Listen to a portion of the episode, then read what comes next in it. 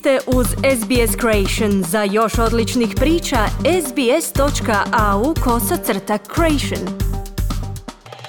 Pred hrvatskom nogometnom reprezentacijom niz je od nekoliko prijateljskih utakmica i susreta u Ligi nacija. Izbornik Dalić odlučio u vremenu do svjetskog prvenstva isprobati i neke nove igrače.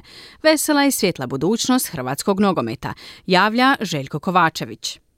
Hrvatski nogometni savez objavio je kako je pokrenuo postupak pred Međunarodnim nogometnim savezom FIFA zbog promjene nogometnog državljanstva 19-godišnjeg Igora Matanovića, odnosno stjecanja prava nastupa tog igrača za Hrvatsku. Matanović je rođen 31. ožujka 2003. godine u Hamburgu, te je nastupao za mlađe uzraste Njemačke od U17 do U19, no nakon nekoliko održanih razgovora s vodećim ljudima HNS-ove sportske politike, on je s obitelji donio odluku da u budućnosti želi nastupati za hrvatsku reprezentaciju, stoga ga je izborni Hrvatske U21 reprezentacije Igor Bišen pozvao na utakmice protiv Norveške i Estonije, koje će se igrati 3. odnosno 8. lipnja. Svidjelo se to izborniku seniorske reprezentacije Zlatku Daliću. Hrvatska zadnjih par godina pridobila i Stanišića, i Sučića, i Matanovića, i Vidovića, igrača koje hoće Njemačka.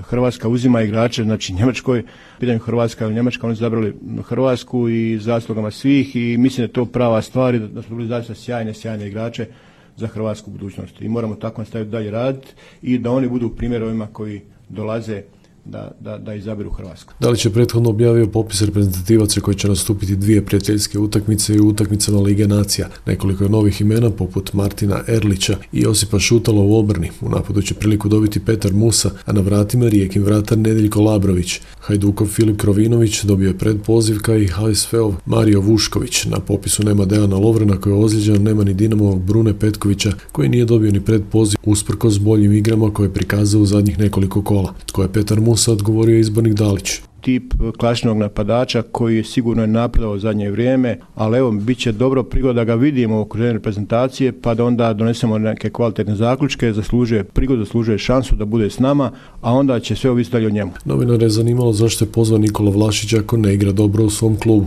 Ja ne želim njega izgubiti. E, nepozivanje reprezentaciju bi ga dotukli. I ja hoću ga vratiti u život koliko god moguće i dobit će svoju šansu i Nikola je svjestan toga da on mora igrati. Tako će on sigurno donijeti najbolju odluku u, u, tijeku ljeta, što napraviti, kako napraviti. Akcija reprezentacije prije odlaska na svjetsko prvenstvo počinje u Osijeku 3. lipnja susretom s Austrijom, zatim slijedi još jedna domaća utakmica s Francuskom u Splitu 6. lipnja. Vatreni tada odlaze na dva gostovanja, prvo Kopenhagen 10. lipnja gdje će igrati s Danskom, a zatim u Francusku na reprizu finala svjetskog prvenstva 13. lipnja. Reprezentacija se okuplja 30. svibnja u Zagrebu. U prijateljskoj humanitarnoj nogometnoj utakmici odigrana na Rujevici Rijeka je s ukrajinskom reprezentacijom u srijedu navečer odigrala 1-1 sav prihod s utakmice namijenjene globalnoj platformi prikupljanja sredstava za pomoć Ukrajini United 24. O utakmici predsjednike nogometnog kluba Rijeke Damir Mišković će se momča 26. svibnja sastaje u finalu kupa s Hajdukom. Rijeka je izborila Europu, time sam zadovoljan. Prvenstvo je bilo fantastično, ja bih volio da se nastavi u tom tonu i druge godine.